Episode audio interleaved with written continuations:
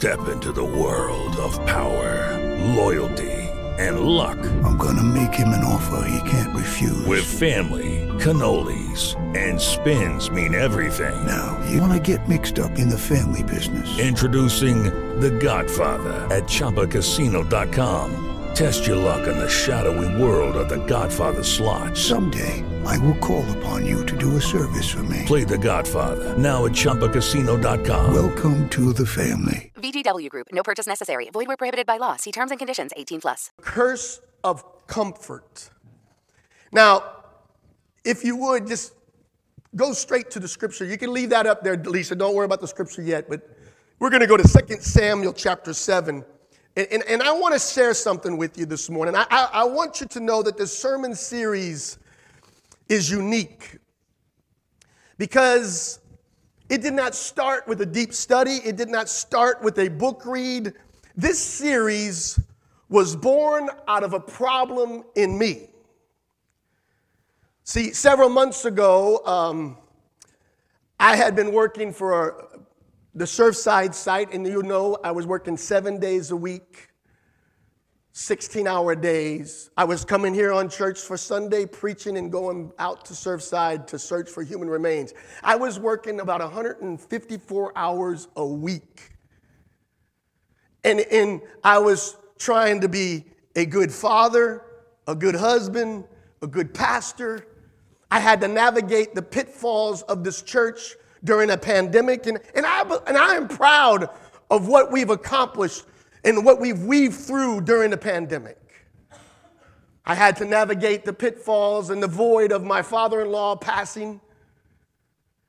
And so as we began to see all this pressure putting on me, we were given an opportunity to go away for a week and for my wife and I to just spend some quality time getting unplugged and having no time restrictions and no appointments to go to, and didn't have to be anywhere if we didn't want to go.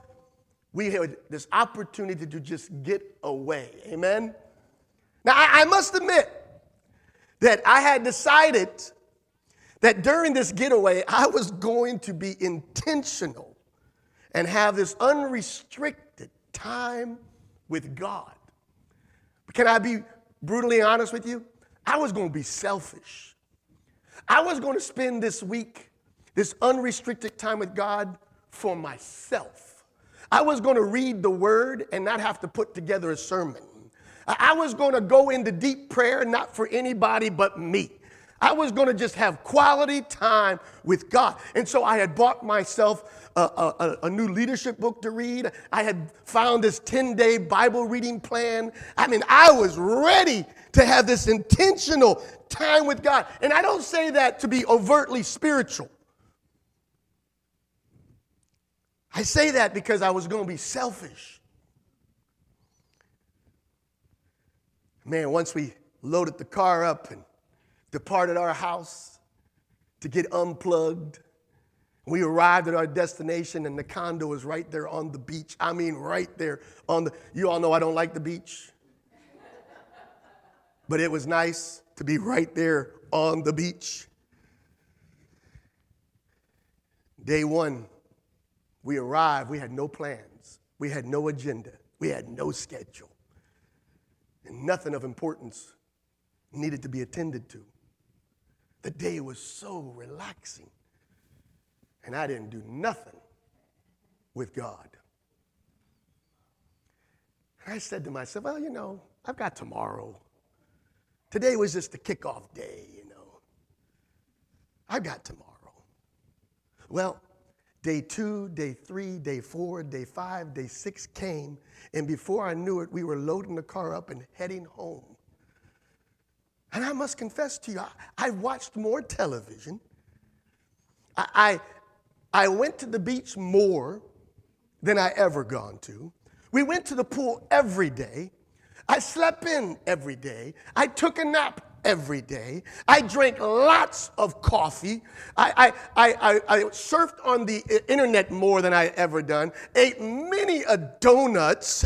Had such a laughter time with my wife and my friends. And didn't spend no time with God. And when I got home, I was refreshed. I was revived. But I was angry with myself. I mean, church, how could this happen? I had all the time in the world to spend time with God, and I didn't.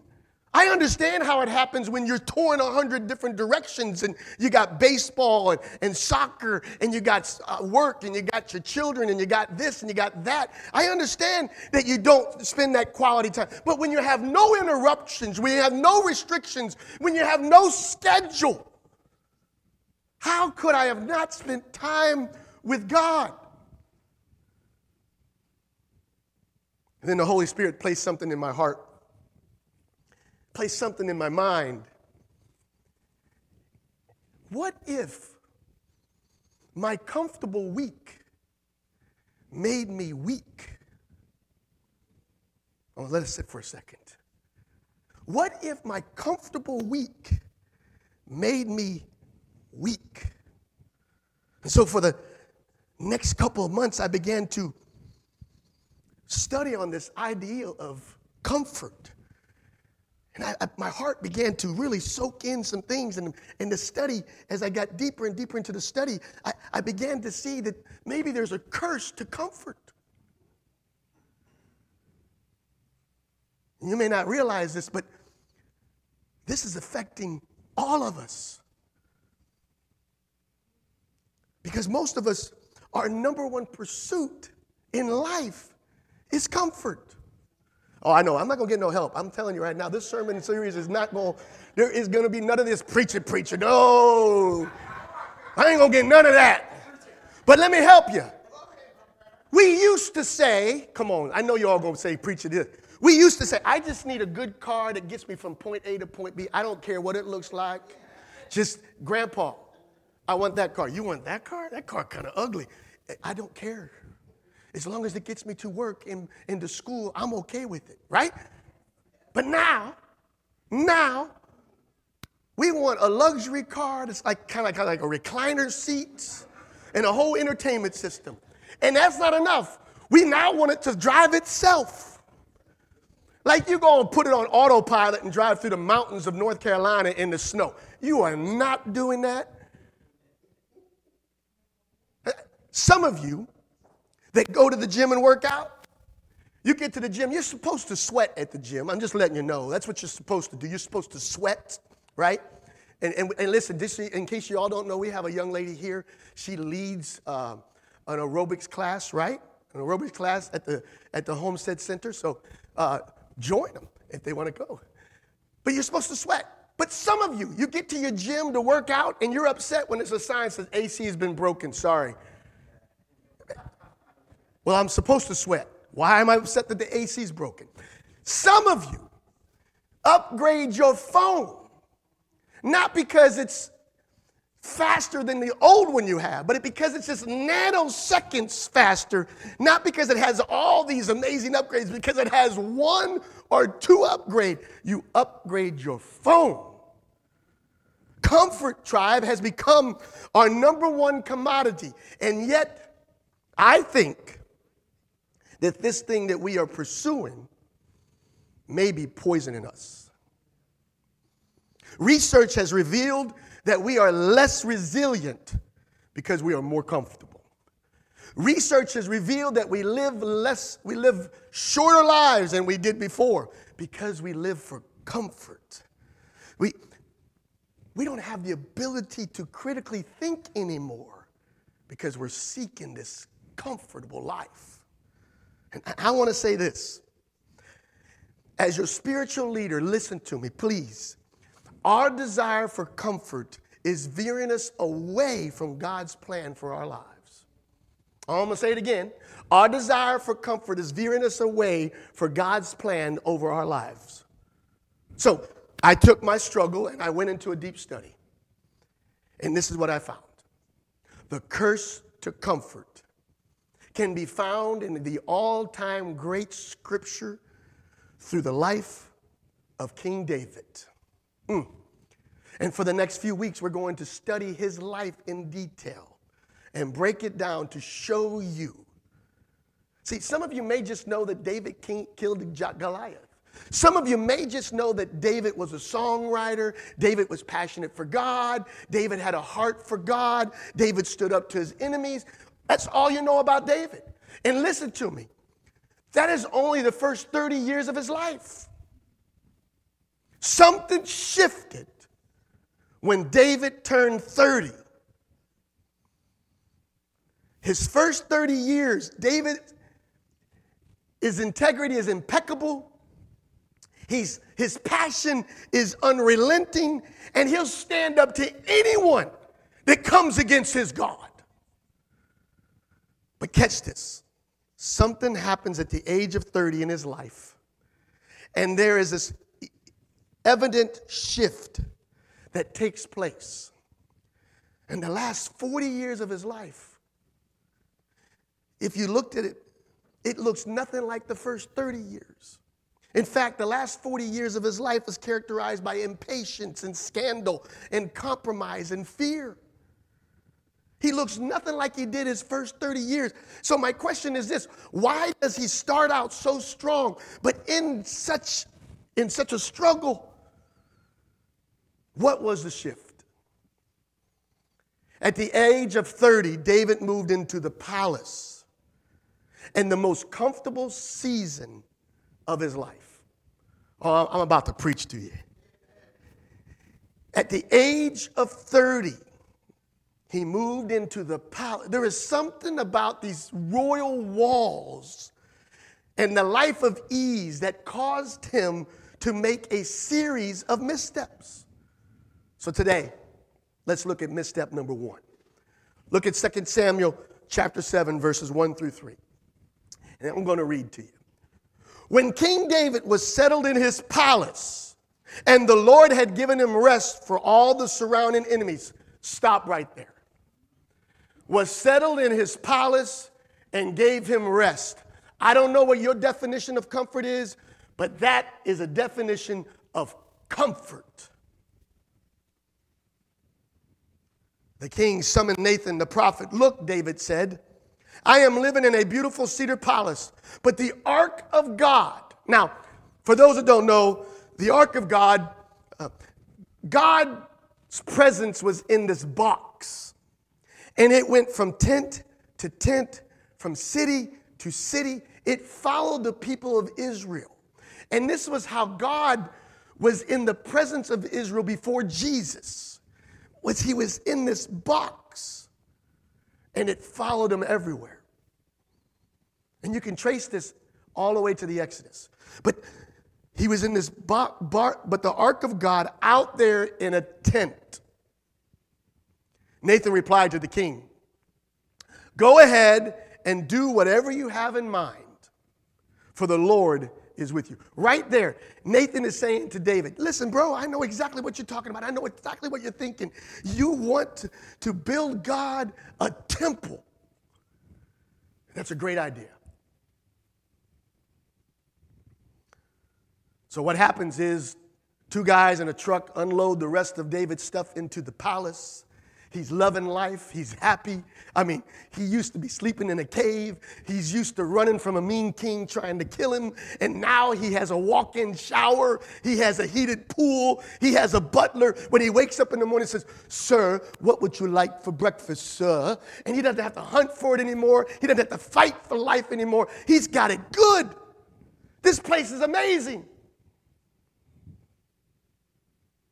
And David, somewhere in that journey, decides, if it's so amazing for me, then I should build God something similar, because God should have something as amazing as I have.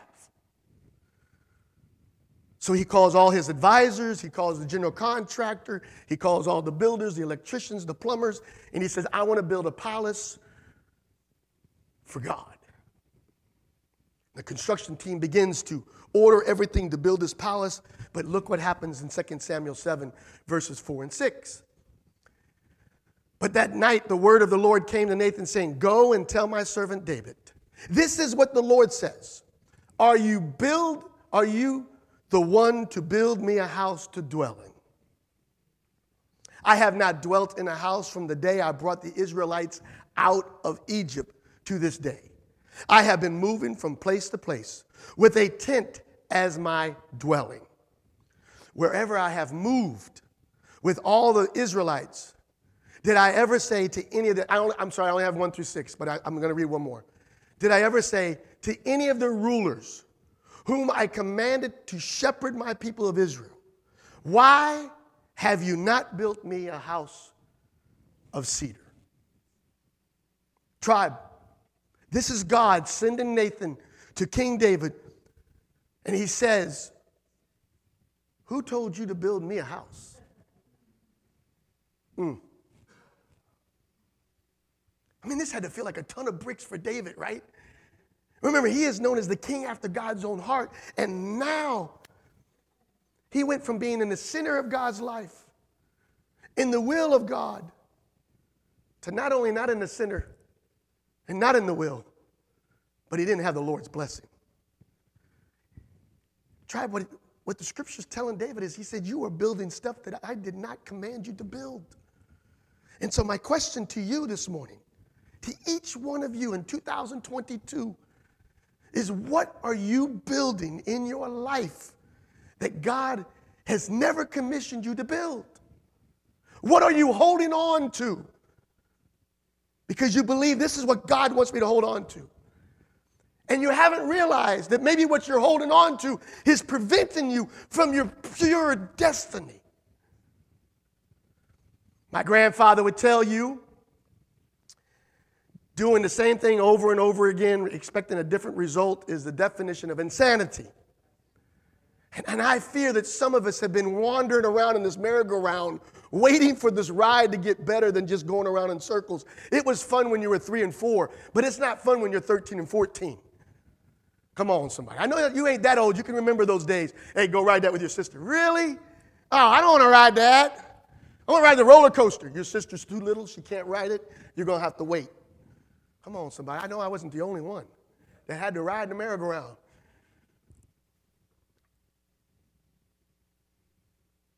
Some of you, you're scrolling social media about your friends' lives, trying to live vicariously through their life instead of living your life. And we've got to be careful. So the deep, hard question is this. When we construct our lives, what are we building? And are we building something that is honoring God? Oh, I don't think you heard what I said. Are you building something in your life that's honoring God? Because that's what we hope for, is that our life brings joy to the Lord, right? That our life glorifies Him. So to say that you could be building something that God has not even commanded you to build is heart-wrenching. It's frightening. But we have this tendency to build things that God never asked us to build. Some of us are building a secure life. Point number one. Things are so crazy out there that we think that the best thing that we can do is build a safe life. Come on. And so the reason that many of us are shooting for a certain amount of money in our retirement fund is because we feel safe if we have that certain amount of money when we retire. The same is true in why we keep our relationships tight. It makes us feel secure. It is why we don't make waves. It is why we don't make decisions. It is why we scroll people's social media looking for other avenues. Oh, wow, that's so amazing with the life they live. I wish I could live that life. And we live this secure life. Some of us, in this room, we are living a spectacular life. Point number two. This is the new type of life that people, especially if you're young, you're building. This life says that I want to go to the fullest and I want to live life to the fullest and I want to experience it all. These are people, listen to me, they are up in a concert one night and the next night they're at a ball game, and the next night they're out with their friends, and I mean, they go on and on and on. I mean, their schedule is insane, and their Instagram feed is awesome. I mean, they're living this YOLO life.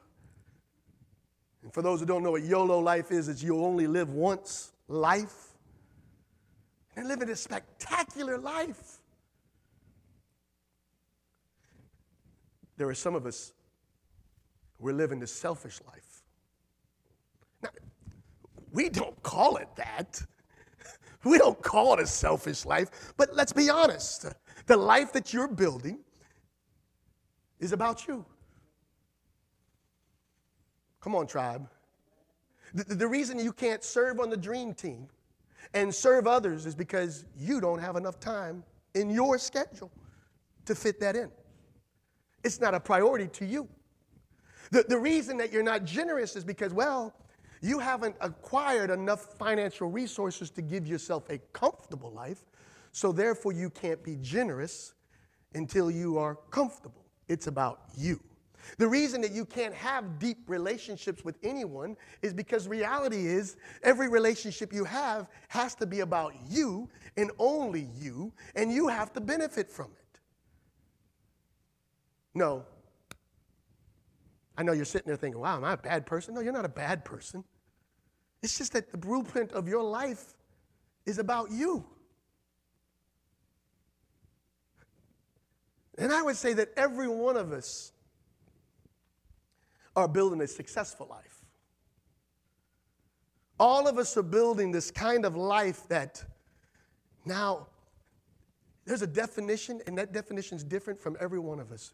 But we're all building a successful life. Some of us are building that retirement life. I'm building for retirement. Some of us want that white picket fence. Some of us want that online followers. Many of us want that life to be safe and secure and whatnot.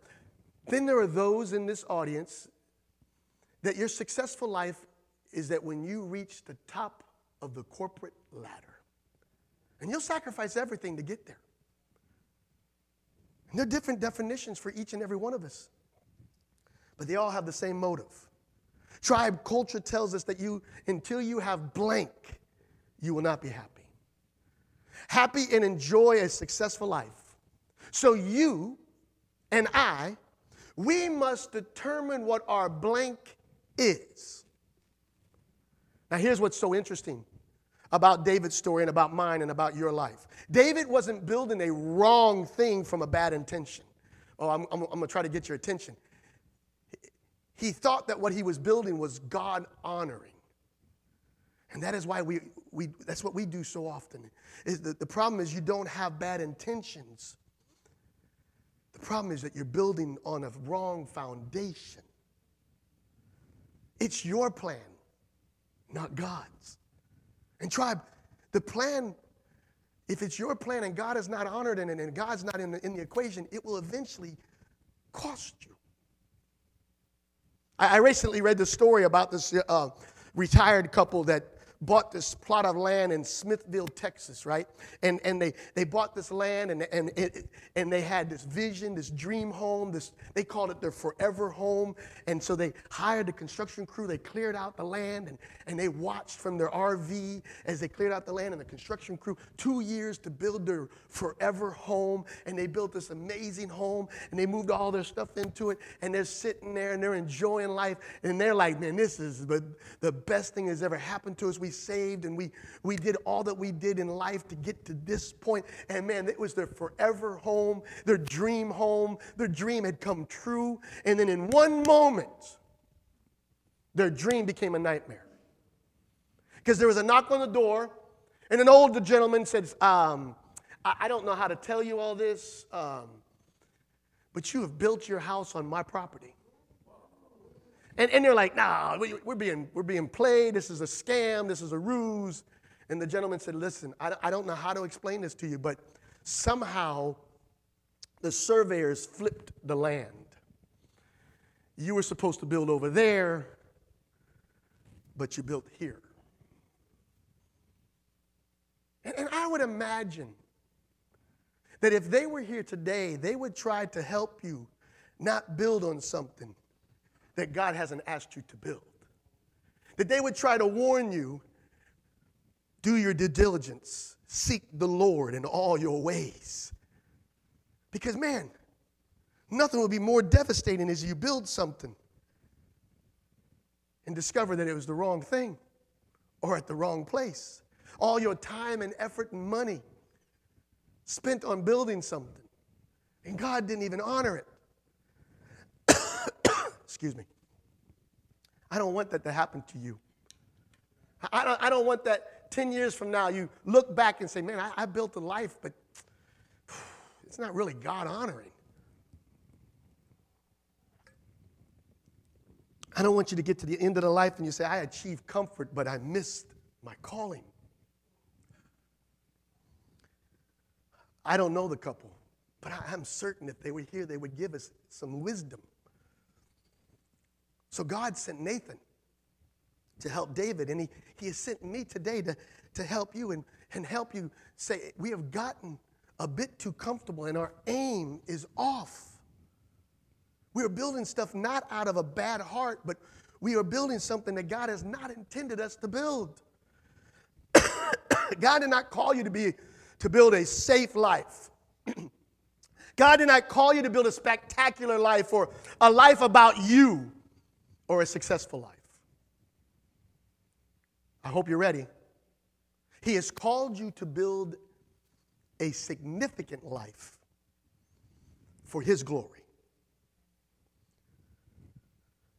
And some of you are living way too small and way too simple and way too mundane and way too predictable.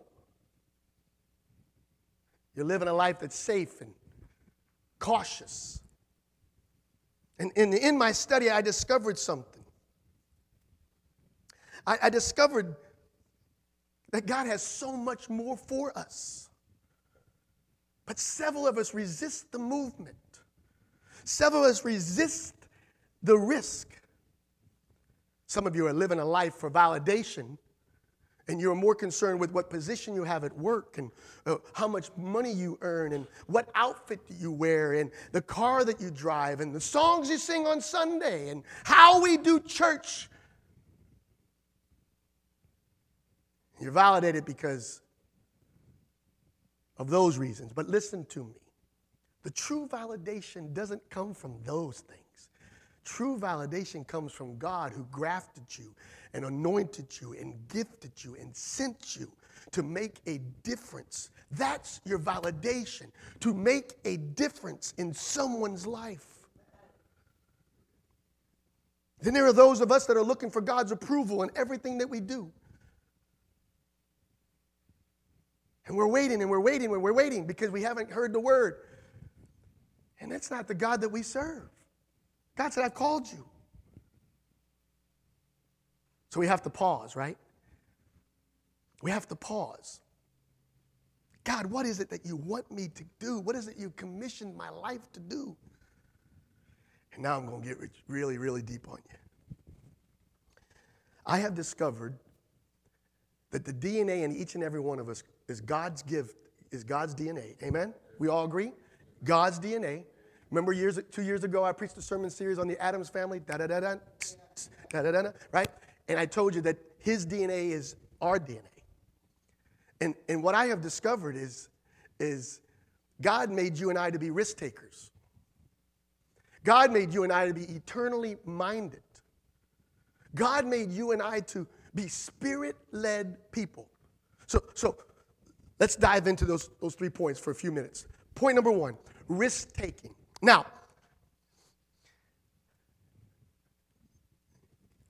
in 1800s, there was a man named Ernest Shackleton. Anybody ever heard of Ernest Shackleton? Hey, there's someone. And he decided to do something that no man had ever done before in the 1800s. He wanted to take an expedition across the Antarctic. And in order to do that, he was going to have a team of men to do this amazing journey. And so he took out an ad in the London Times, and I want to read this to you. And here's what the ad says. The ad says this: men wanted for hazardous journey, small wages, Bitter cold, long months of complete darkness, constant danger, safe return doubtful, honor and recognition in case of success. I read that and said, man, that's an ad for pastoring. I'm just joking. And Mr. Shackleton said, if you're interested applicants, please come to 4th Burlington Street and ask for Ernest Shackleton. Now, Ernest was very honest, and he never dreamed that he would ever have anyone respond to the ad. So he was shocked when 5,000 men and women showed up wanting to take this journey. That's why I'm telling you, tribe, God wrote in our DNA risk-taking. Risk-taking. I know this because it is the risk in our life that causes us to live in faith. Tribe, we live in faith. That is a risk above all risks. Faith not by sight. I actually think that it's our fallen nature. It's our fallen nature that causes us to play it safe. Listen to me this morning. Safe is a sin because it causes you to not depend on God. Look at Hebrews 11 and 6. Hebrews 11. You can never please God without faith, without depending on Him. Anyone who wants to come to God must believe that there is a God and that He rewards those who sincerely look for Him. Let me say it like this. When we build a life that is predictable and we build a life that is secure, we build a life where God is not necessary. Oh, I'm going to say it again because some of you didn't hear it. When we build a life that's predictable and we build a life that is safe and secure, we're building a life that God is not necessary. And that is not God honoring. Oh, I'm going to get you all's attention. I know I will. And if you read that rest of that chapter in Hebrews 11, just read the whole chapter, you will see story after story after story of how God used people mightily. And there's two words that always follow, that precede, that started off by faith. Noah builds an ark and tells the people, get ready. It's about to pour water from the sky. It has never rained until then. By faith, Abram leaves his country, leaves his people, and goes to a city that he does not know to start a whole new nation at the age of 75. By faith, Moses stands before the most powerful Pharaoh of all the earth and says, let my people go. And all he had was a staff in one hand and some stuttering lips in his mouth. By faith, by faith, by faith. And not once, Pastor Ian, did it say, by safe. By faith. Because see, each one of them got into a position, oh hallelujah, where they lived their lives with so much risk. They lived their lives on the edge and say, okay, Lord, I'm going to put myself in a position where I'm going to risk it all. I'm going to either look stupid and helpless, or you're going to have to intervene and step in and do something. And that's where we have to be. Because we've got to get to a place in 2022 that we've never been before. We got to get to that place where it says, you know, I'm going to look stupid and helpless if this doesn't work. But I'm going to put myself out there. Lord, I'm forcing your hand. You better do something. We've got to be risk takers. 13 years ago, we planted New Life Sanctuary. That was a risk. Not one of us ever planted a church ever. 13 years later, look where we're at. We've got to put ourselves in that position.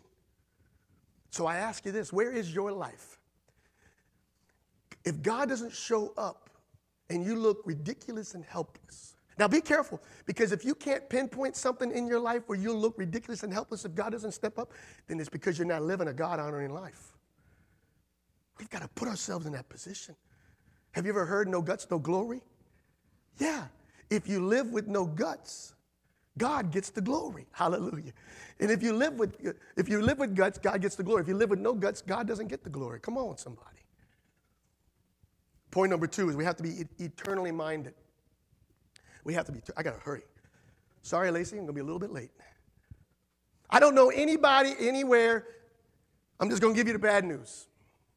Every one of us suffer from a disease, and it's called mortality. It's 100%. You can eat all the kale you want. At some point in life, we're all going to be put in the ground. So we better be eternally minded. Come on, somebody. We have to decide where we're going to spend eternity. And there's only 2 options. Heaven with God forever. Hell without God forever.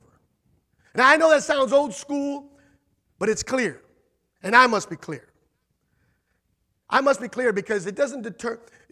Where you spend eternity is not determined by how much you give at church and how often you attend church and how much prayer time you have and how good of a person you have. Where you determine your destiny for eternity, it determines based on your relationship with Jesus Christ. Jesus is the road to eternity. Romans 6:23 says, "For the wages of sin is death, but the free gift of God is eternal life through Christ Jesus." And once you settle that, that's just part 1. Because what matters here on earth doesn't matter what in heaven. And too many of us are focused on what matters here and now. And we're not focusing on what will matter in heaven. I'm going to help you. I want to take you all back to 8th grade. Can we go back to 8th grade? I want you to go back to 8th grade, but I don't want you to stop there. I want you to take your mind back to 8th grade. You're back in 8th grade, and you're in your Algebra 2 class. Mm-hmm. Now, I am in Ms. Maddox's class. Ms. Maddox is allergic to chalk, so she uses an overhead projector. Come on, about those overhead projectors, right? And she would write on her overhead, right? And I'm going to be honest with you, Algebra 2 was a struggle for me. Come on, somebody, come on. Something happened when they put letters in mathematical equations. It didn't make sense to me. I understood 1 + 1 = 2. I didn't understand what N + P = X. I didn't understand that, right? And so go back to 8th grade, Algebra 2, letters in your math equations. You're struggling. You're wrestling with it. You have to wear more deodorant on test day. Come on, somebody. Right? And your whole world evolves around Algebra 2 math class. And it can mess your day up. But then what happens is somewhere along the line you graduate from high school and letters are never in a mathematical equation again. I mean, you don't go to Publix and say, "I'd like L of bananas, please." You don't go to a car dealer and say, "I will give you elemental P for that car." No, but what was relevant and what seemed so important in that 8th grade math class has no bearing today. What we think is so important today may have no bearing when we get to heaven. And listen, we're going to spend trillions of years in heaven more than we spent on earth. We have to be eternal minded. We have to set our sights on the realities of heaven. We can't look for stuff and fame and position and titles. We can't live for the moment because it carries no value. Everything that we do must be set in motion so we can prepare for tomorrow. How many times have I said, what we do today, I'm hoping that the next pastor that fills my shoes doesn't have to do half the work. And if we do it right, they won't have to do half the work.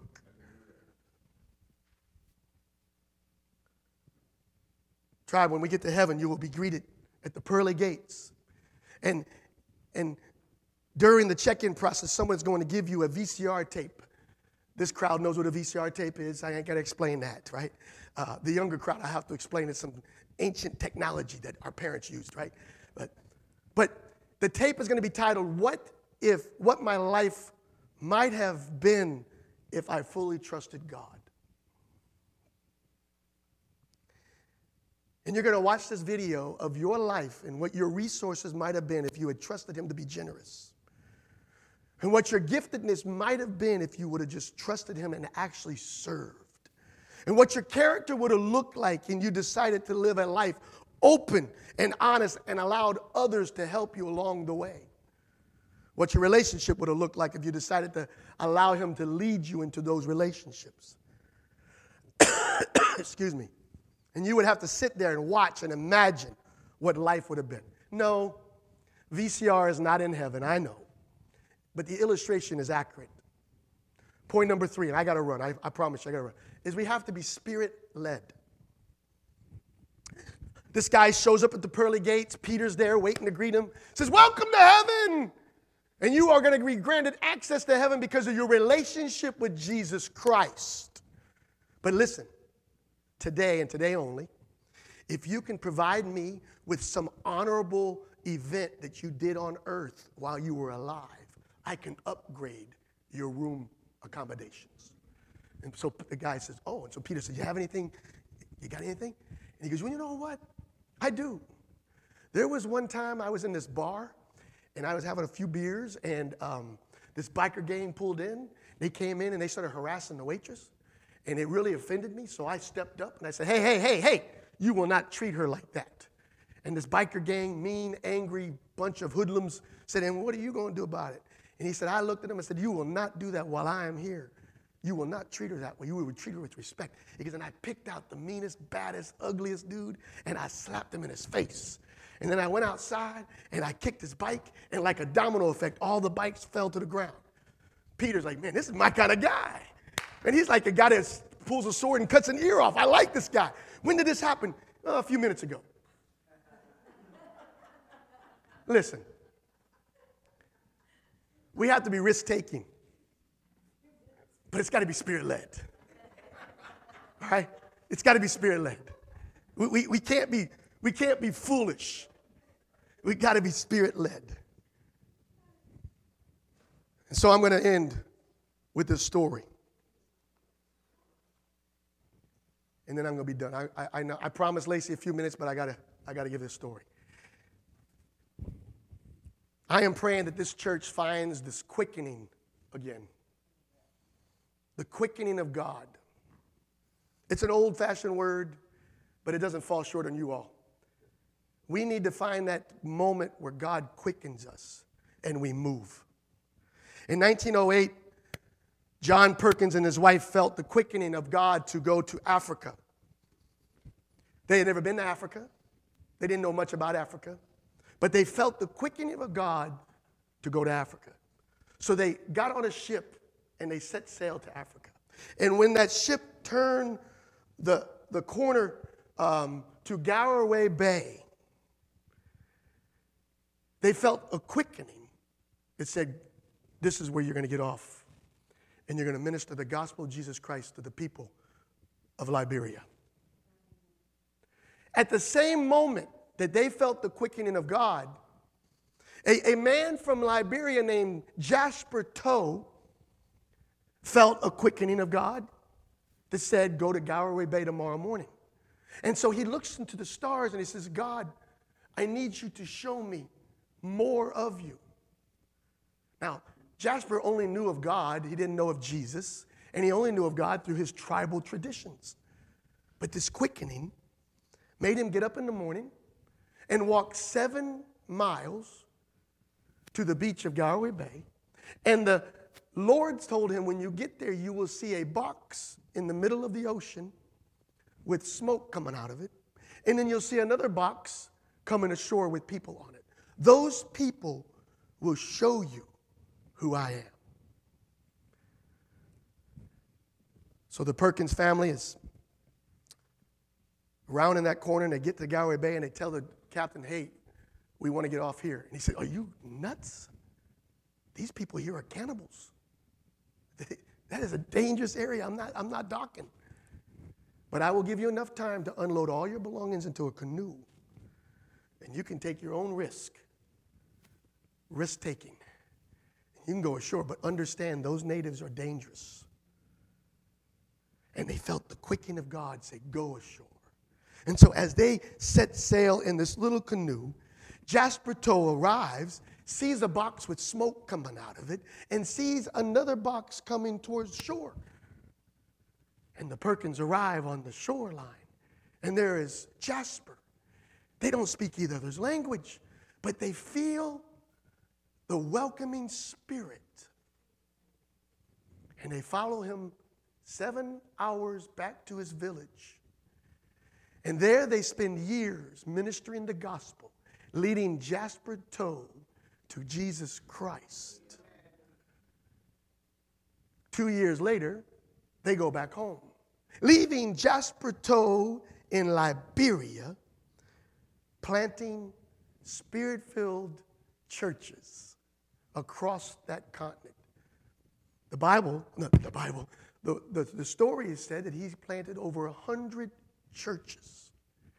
Today, if you would go to Wikipedia and look up Liberia, the number one faith is Christianity, not Muslim. And I would suggest that these two never met Jasper Toe, but because of his ministry, these two come to know the Lord. I share that story with you because we have to be risk-taking. We have to be risk-taking, tribe. We have to be eternally minded, and we have to be spirit-led. If we want to see what God has for us at this place, we're going to have to take some risks. And we can't be safe anymore. Amen? Father, I pray that you'll minister to the people as they leave today and that they receive this word and they begin to understand where I'm coming from. We want to honor you. We want to live a life that honors you. So, Lord, open the floodgates. Pour out your spirit into us. And help us. Help us get to that place where you want us to be. Help us build what you've commissioned us to build and bring those that are far from you into a deep relationship with you. I pray this prayer, Lord. Be with the people. In your mighty name I pray. Amen. Love you all, God. Lucky Land Casino, asking people, what's the weirdest place you've gotten lucky? Lucky? In line at the deli, I guess? Aha, in my dentist's office. More than once, actually. Do I have to say? Yes, you do. In the car, before my kids' PTA meeting. Really? Yes. Excuse me, what's the weirdest place you've gotten lucky? I never win and tell. Well, there you have it. You can get lucky anywhere, playing at LuckyLandSlots.com. Play for free right now. Are you feeling lucky? No purchase necessary. Void where prohibited by law. 18+. Terms and conditions apply. See website for details.